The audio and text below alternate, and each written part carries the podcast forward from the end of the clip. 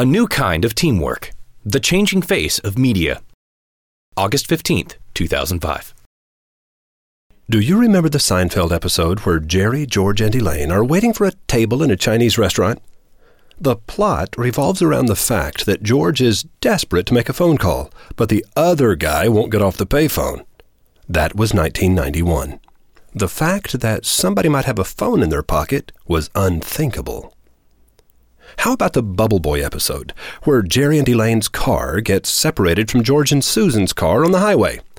Again, the plot revolves around the fact that there's no possible way for them to reach each other. That was nineteen ninety-three. Not many years ago, I bought a new Mercedes with a factory telephone mounted in the console. The handset was corded like a standard desk phone. No one thought it looked ridiculous. That car was a nineteen ninety-nine model. one hundred eighty million Americans now carry cell phones in their purses or pockets, and many of these are able to receive full-motion video. Newspaper, radio, and television are no longer the new kids on the block. Even Ted Turner's cable and Japan's V H S tapes, once the bold new voices of a brave tomorrow, have become weary, bleary, and stale.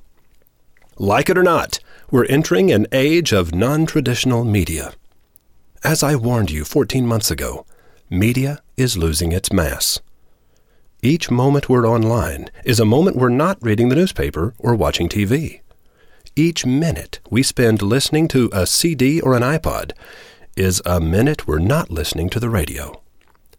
None of these technologies will deal a death blow to traditional mass media, but only a fool would contend they're not collectively shrinking it. Please hear me right. Mass media isn't going to go away or quit working.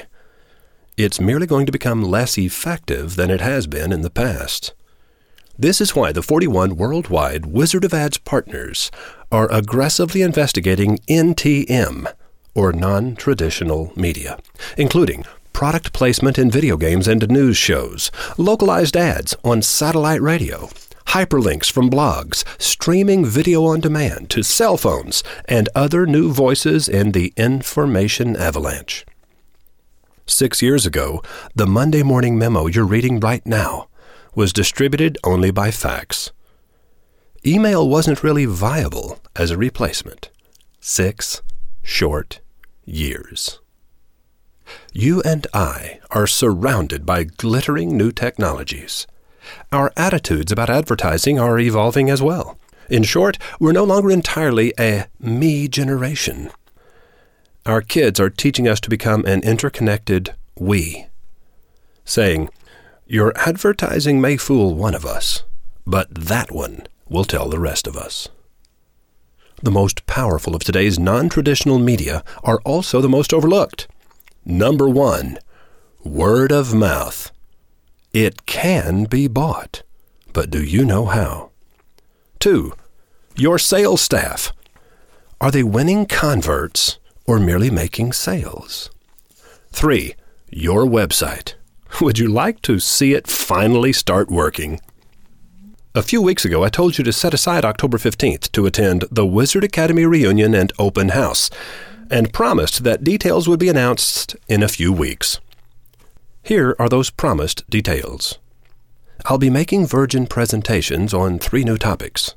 One, direct marketing, the equal but opposite corollary to branding. Two, non-traditional media.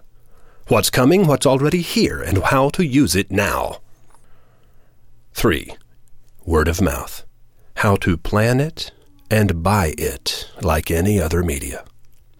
Space limitations at the new campus dictate that we accept only the first two hundred registrants. Sorry, but if your name isn't on the master list, you won't get past the security guard. We deeply regret that it has to be this way, but the Monday morning subscriber list has grown too large for us not to put limitations on our invitations. Robert Frost and Ponyboy were right. Nothing gold can stay. Come to Austin, October fifteenth, and see the treasure map that reveals where tomorrow's gold is buried. Roy H. Williams.